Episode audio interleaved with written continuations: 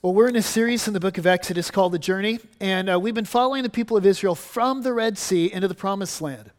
And God didn't d- directly take them from the Red Sea into the Promised Land, He led them in the wilderness for 40 years on a journey.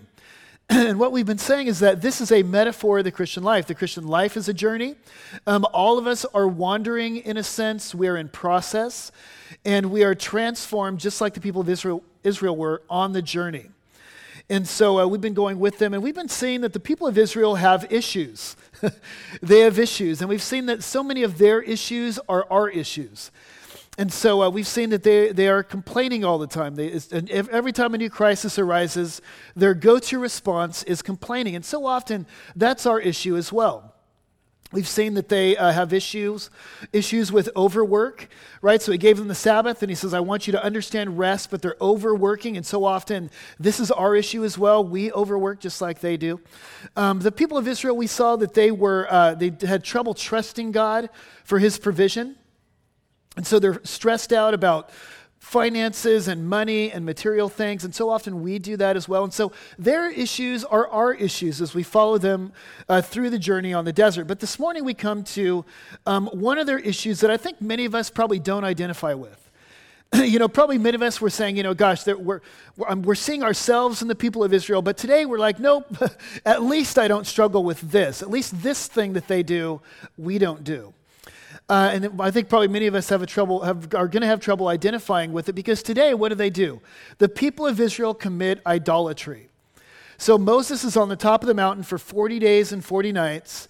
And meanwhile, the people of Israel are on the bottom of the mountain. What are they doing? They're fashioning a golden calf. They're bowing down to the calf and they're worshiping it. And you're like, you know what? Uh, at least I don't do that. You know, at least I don't struggle with idolatry the way they did. Um, this is one thing that maybe uh, we get a pass on. And it's because I think when we think about idolatry, we think of primitive people uh, a long, you know, distant, a long time ago, bowing down to physical graven images. And last I checked, there were no idol factories in Batesville. you know, I, I, bet if I went to uh, probably any one of your homes today, I wouldn't see a golden god on your mantle above the fireplace. You know, probably many of us uh, are, probably don't think that we struggle with worshiping idols. But here's what I want you to see today is that idolatry is still very much alive and well in the modern world. I want you to see that, in fact, their problem is our problem. And that's what the Bible says all the way through. The, idolatry is something that the Bible, from first to last, is talking about. In fact, in Romans 1, the Bible says that our deepest problem, when the Bible comes to diagnose um, our deepest issues, it says when it really comes down to it, your deepest issue is not lust, basically. It's not greed. It's not anger, fundamentally. Your basic problem, as you sit in the seat this morning, according to the Bible, is idolatry. You've got a worship problem. This is what's at the root of all of your issues. And really, it's not that the Bible, it's not only the Bible that says, says this. Uh, there's a famous atheist, his name is uh, Friedrich Nietzsche. And uh, Nietzsche uh, understood the basic grip that idols have on our lives. In his book, The Twilight of Idols, he talks about idolatry, and this is what he says. He says, The modern world is filled with gods. He says there are more gods in this world than there are realities. Right? And so if this is, if this is our issue, right, if, if, this is, if this is at the root of all of our problems, we need to learn how to discern our idols because we don't, it's not that we make gods anymore. It's not like there are factories where we're bowing down, you know, making these images and bowing down to them. The, they, they're still around, but they've gone underneath. And so we need to learn how to discern our idols. You know, what are the things that we are really worshiping? And that's what I want to do this morning. as we look at the story of the golden calf, because the story of the golden calf, this is really, um, this is a basic kind of fundamental uh, roots uh, story when it comes to idolatry.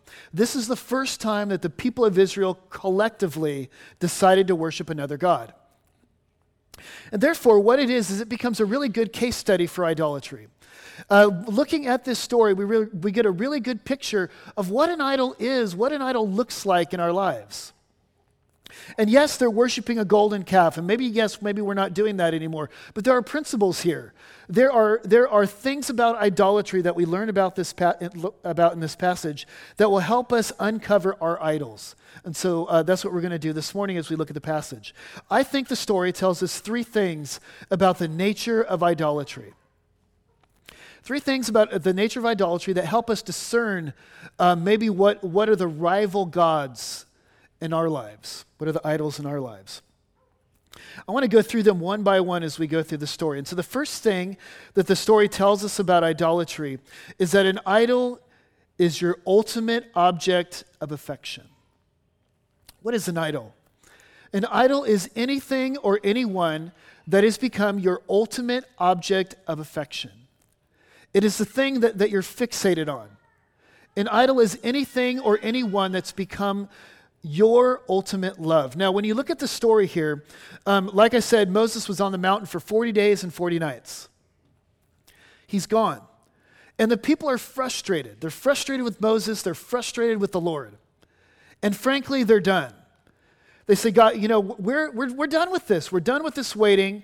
We don't want to worship this God anymore. And so they detach their loyalty from the true God. They say, We're leaving, that's it. No, here's what I want you to see though they don't detach their loyalty and go worship nothing. What they're going to do is they're going to exchange their loyalty for something else. Right? There's no vacuum, there's no vacuum that's left there, there's no worship vacuum. If they're going to stop worshiping the true God, they don't go and worship nothing, they're going to worship something else in his place and that something else is the golden calf. They, they, they fashion this golden image, and it becomes their ultimate object of affection. And it tells us something about the human heart. The human heart is built for worship. The, the human soul must have an ultimate object of affection. All of us worship.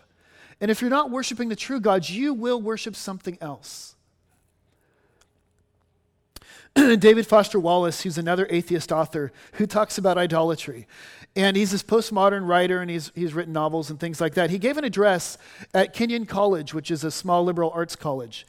And the, the, the, the, the address ultimately was about idolatry in the modern world. And here's what he says He says, In the day to day trenches of adult life, there is actually no such thing as atheism. There is no such thing as not worshiping. Everybody worships. The only choice we get is what to worship. So, so they stop worshiping the true God, but they don't go and don't wor- not worship anything. They're going to exchange the true God for something else. Because all of us are built for worship. All of us must have an ultimate object of affection. All of us, all of us have an ultimate love that we're fixated on, that we're chasing after. And this so often becomes the rival God to the throne of our hearts. A, an idol is anything or anyone that has captured your ultimate object of affection, your gaze. Third century writer Origen put it this way He said, What each one honors above all else, what before all things he admires and loves, for, loves this for him is God. So it's anything that, that you honor above all else what you love and admire before anything else. Tim Keller puts it this way An idol is anything that absorbs your heart and imagination more than God. it is anything so desired that your life hardly seems worth living without it. It is where your energy, passion, and emotional resources flow to effortlessly. So here's your rival God. It's, it's that thing in your life that you say, if I only had that, then I'd be happy. If I could only get that, then I'd be happy. It's that thing you're chasing over, and you think, if I could only get that, then my life would have meaning, then I'd be worth it, then everything would be worth it. That is your rival Lord. Best example of this is the Gollum. In uh, Tolkien's Lord of the Rings, uh, Tolkien's Gollum. And uh, Tolkien's Gollum, you know that he, he always talks to himself in the third person right? He always and he, in third person plural, so he's he's talking uh, uh, to himself, saying us, and I think Tolkien's doing that to show kind of the divided loyalties in every human heart. All of us are like the Gollum. And here's what the Gollum, of course, has the ring of power. That's his ultimate object of affection. And this is what the Gollum is always saying to the ring of power. He's saying, We wants it. We needs it. We must have the precious. So bright, so beautiful. Ah, the precious. That's my best Gollum example uh, voice there. I can do better than that, yeah. What is it that you must have, that you think you must have in order to be happy? This to you is your God. An idol is any good thing that we make into an ultimate thing. And an idol is always a good thing. Idols are always the best things in life. And when you look at the golden calf, the golden calf is a good thing. At least it symbolizes a good thing. And so in the ancient world, uh, you know, almost every ancient culture worshipped calves. Uh, you know, the ancient Egyptians had calves that they worshipped, uh, almost a- ancient Athens. Ancient cultures always worshipped a calf. And for these cultures, the calf was a symbol of strength and fer- fertility.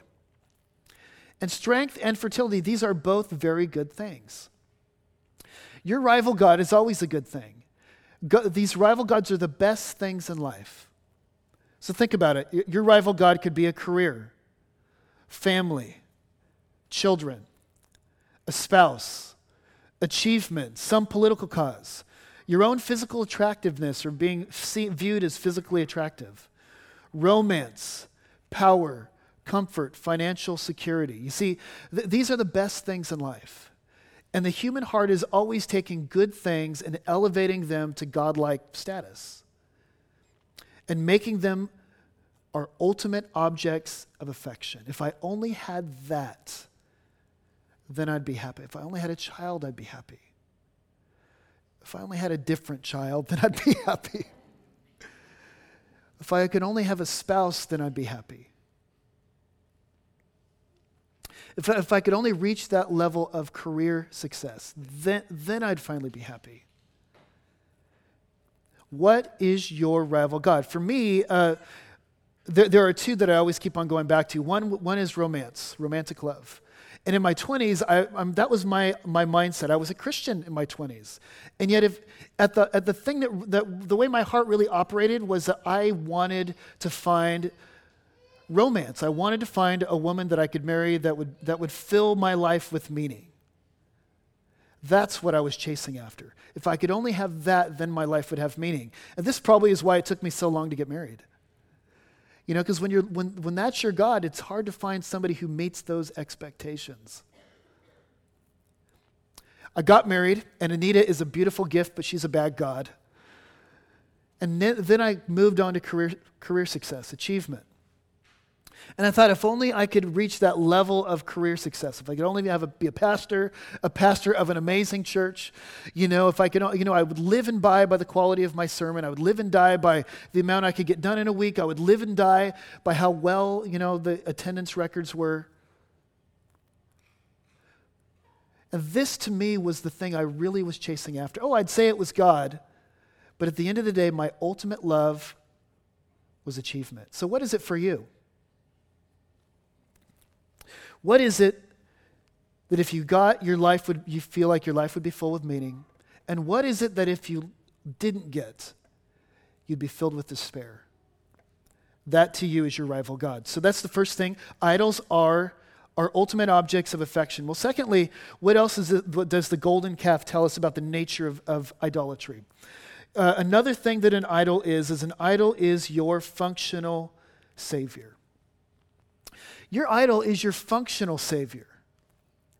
It's the thing that you're really looking to for redemption. It's the thing that you're really looking to for salvation. Now, if you look at this story, uh, what, what do the, these people do with the golden calf? Well, they ask Aaron to fashion this God, and then they attribute to the calf a saving function. In verse 4, they say, um, they look at the God and they say, These are the gods that led us out of the land of Egypt. The calf is the one who saved us out of the land of Egypt. They attribute to the calf a saving function. Now, if you're God, this is incredibly offensive, isn't it? Because who saved the people out of the land of Egypt? It was the true God. It was the Lord. He's the one who parted the Red Sea. He's the one who brought on the plagues. He is the one who delivered them and rescued them. But they look at the golden calf and they say, oh, the, here's the God who saves us. Here's the God who rescued us. Here's the God who delivers us. And a God is anything that you're looking to to save you. Your God is anything that you look to as your functional Savior. Now, you may have an Orthodox profession. You may say that you're a Christian. You may even say that Jesus is your Savior. But I'm asking, what, who or what is your functional Savior? In the story, Moses is gone, God is absent, they're in a crisis, they're terrified, they're scared, they're in the desert. And in that crisis, they, they reach out to the golden calf for salvation. And so here's, here's, the, here's the operative question When you're in a crisis, who or what do you reach out for to save you?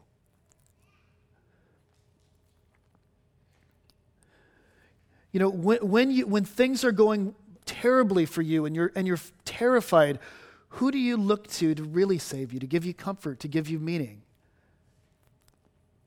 For many of us, it's drugs or alcohol. Hopefully, not for many of us, but for some of us, it's drugs or alcohol. Uh, for some of us, maybe it's pornography. You know, that it's, it's, it's sexuality, and, and, and that is what you feel like is going to save you from the crisis. What is it that you reach out to when your life falls apart? That for you is your functional Savior. That's your God. when I was younger, um, this uh, I had a, this mentor that I looked up to. His name was Skip Ryan. Um, a couple of you know Skip Ryan, and uh, Skip Ryan, he, uh, he was a pastor of a very large church, and he ended up being addicted to prescription drugs. And he was one of those guys that got a prescription from one doctor, and then he would go to another doctor and get a prescription from that doctor. And, and soon this pastor was completely addicted to these, this medication. And of course, he, he, somebody found it out, and so he was fired. He stepped down his, from his position. But then afterwards, he made a video that I watched it, and, and he, says, he says, Listen, he said, I used to tell everybody that Jesus was my Savior. But he says, That's not the way my heart operated. He said, My heart operated on two different premises. Number one, I could control the way you thought about me by my incredible performance. Second premises was that that was the only thing that mattered in life. And so he says, This drove me. This drove me to the ground, and I needed the drugs to rescue me from my greatest fear. He said, One time I walked into a drug rehabilitation center, and he said, I was there as a pastor, I was there to visit somebody there in this, in this hospital. And he said, A nurse came up to me, and, and the nurse asked me, Who is your God? And he said, I looked at the nurse, and he said, I said, You have me mistaken, I'm a, I'm a visitor here. And the nurse said, undeterred, he looked at him and he said, No, who is your God? And he said, No, I'm a minister. Jesus is my God. And the nurse said, No, drugs are your God. And Skip Ryan said, Of course, he was right.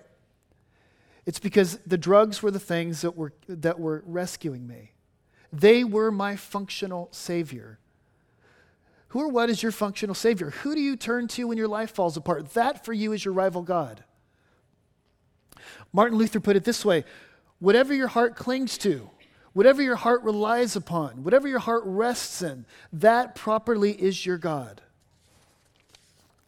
Right? There are old idolatries that are underneath the surface of your life. You've hidden them underneath your religion. And when a crisis comes, then you you, turn, you turn back to them again. This is exactly what they were doing. Who or what is your functional Savior? This is the second thing the story tells us about idolatry. And so we're discerning our idols here, right? We don't bow down to statues, most of us anymore. And so, what, how do we find the idols in our lives? Well, number one, they are our ultimate objects of affection. There are good things that we've made ultimate, they're the things that we're chasing after. Second of all, a, guide, a, God, a, God, a God, is your functional Savior. It's the thing you're looking to in a crisis. This, who, who or what is the, is, the, is the thing that you look to for salvation? Thirdly, an idol is that which controls your life. An idol is that which controls your life. Now, notice what they do to the golden calf. They, they, they have Aaron make this calf, and then he, notice the way they ask him to do it. They go to Aaron and they say, Up, make us gods who shall go before us, it says in verse 4. So, what do they want the calf to do? They want the calf to go before them. And what they mean by that is they want this calf to guide them. They want the calf to direct them, they want the calf to drive them forward. And who is the one who was doing this before? God was doing it before. He did it by the pillar, of fire by day and or pillar of fire by night, the cloud by day. That was the, the, that was the thing that was leading them forward and driving them towards the promised land. But now they say, out with God. We don't want him anymore. Now we want this golden calf to drive us. We want the golden calf to control us and guide us into the future.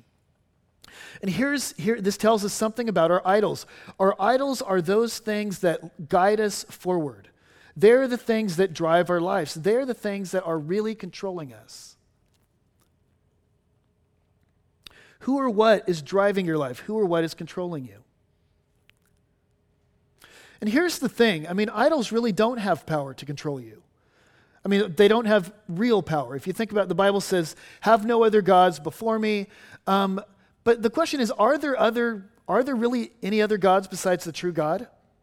No, there's only one God. I mean, sex is not a God. Money is not a God. Power is not a real God. They don't have, you know, uh, they're not truly gods in the world. There's only one true God. They're imagined gods. And what's so funny about the story is they, they're giving this God so much power. Oh, golden calf, you know, they're saying, uh, lead us forward. Oh, you are the great calf. You are the great cow who's, who's done so much for us. They're attributing to it so much power, but it's not, it's just a piece of metal. It's an imagined God. And in the Bible, whenever the Bible talks about idolatry, it always makes fun of the fact that they are not real gods. And so uh, Psalm 135 says this The idols have of the nations are silver and gold. They, they are the work of, but they are the work of human hands. They have mouths, but they do not speak. They have eyes, but they do not see. They have ears, but they do not hear. Nor is there any breath in their mouths. What's the psalmist saying? These are imagined gods. They're not real. There's only one God. But even though these things are imagined gods, they exercise very real, tangible power in our lives right? So money is not a God. And yet, money exercises, or it can exercise, incredible control over a person's life. A God is that which is really controlling you. Becky Pippert, in her book Hope Has Its Reasons, says this Whatever controls us is our Lord. The person who seeks power is controlled by power. The person who seeks acceptance is controlled by acceptance. We do not control ourselves, we are controlled by the Lord of our lives. whether it's sex or money or romance or power, whatever you put in the center of your life, whatever becomes your functional savior, that thing begins to control you. And you might say, oh, God is the one who controls me. God is the one who's leading me. No, the thing that's really leading you is your rival God. Our rival gods control our emotions. You know, next time you have a very strong emotion like anxiety, follow that anxiety all the way down, follow the smoke of anxiety all the way down to the fire of idolatry. Because your anxiety will tell you what your God is about, where your God is. Because you're always anxious and terrified when your real God is threatened. Right? And so if your real God is beauty, and this is what, you know, you need to be admired and desired and you wake up in the morning and you see a, a, blemish on your face. Suddenly you're terrified. Oh my gosh, what am I going to do? You're filled with guilt and anxiety because you're, you're, that emotion is telling you what's at the center of your life. Or you're angry. You know, you get this inordinate outburst of anger. Where did that come from? What is that all about? Well, you follow that anger down to your idol because it's going to tell you what you're, because whenever an idol is threatened, then you get angry. Then the emotions come out. last night I was putting my kids down and I was so I got so angry with them because they wouldn't go to bed. They'd had too much sugar and weed or something, and so they wouldn't go to bed. And and I and at one point I just got so mad it was livid and it scared me. And I started asking myself the question where in the world did that come from? Here's where it came from my idol is comfort, and those kids were disturbing my comfort. And I wanted to put them down so that I could go do something else. Right? Follow your, your anger to your idolatry because your idols control your emotions. Your idols so often control your money and your wealth. If you want to know what your idol is, uh, look at your pocketbook, look at your wallet, because our money flows effortlessly to the things at the center of our lives. When they made the golden calf, Aaron said, Hey, give me your money. And they said, Oh, take it, take it. Right? You spend your money on your gods. Your gods control your sins. Gosh, this is so good because the, the, Bible, whenever the Bible, whenever it talks about sin, it doesn't just say, "Hey, look at your sins and stop sinning," and if you're angry, stop that. If you're lustful, stop that. It always says, "Look underneath your sins," because underneath every sin is is an idol that's fueling it. And so, if you lie, if you're somebody who struggles with lying, don't just say, Oh, I, I, need to stop lying. Ask yourself the question, Why am I lying? What's at the root of my lying? So often you need approval. And In order to get approval, you'll lie. Or you're someone who's, you look at pornography and you just can't stop. You need to, don't just say, you know, I look at pornography, I need to stop. Ask yourself the question, why do I look at porn? What's underneath that? Do I need sex? Do I, do I desire sex a little bit too much? Is that the thing that's at the center of my life? You see, you need to look underneath your sins. Because so often your, your idols are what are fueling your destructive behavior. Martin Luther said that you never break any of the Ten Commandments without breaking the first one. In other words, an idol is always the reason why you ever do anything wrong. And it's why you can't stop. Because idols give sin its power. And when the Bible always, when it talks about your sin, it talks about it like a root canal. You need to pull that thing up by the roots and see what's underneath. You know, to, to stop sinning, it's like, it's like doing open heart surgery and finding out what the root cause is. Because our idols drive us, our idols control us. And so these are the three things the story tells us about idolatry. Are you discerning your idol? Are you discerning? You know, we're not all worshiping golden calves. I know that we're not doing that. But, but what is your ultimate object of affection? What good thing have you made into an ultimate thing?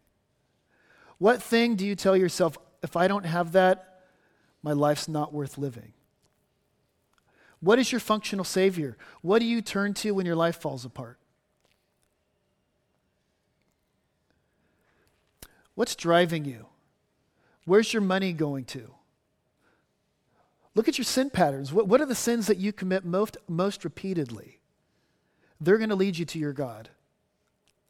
And what the Bible says is it, it's, the Bible is, a, is like a, it's like a doctor diagnosing your problem. At the root of your life, as you sit in the seat this morning, your main problem is that you are worshiping something else besides God. There are rival gods to the throne of your heart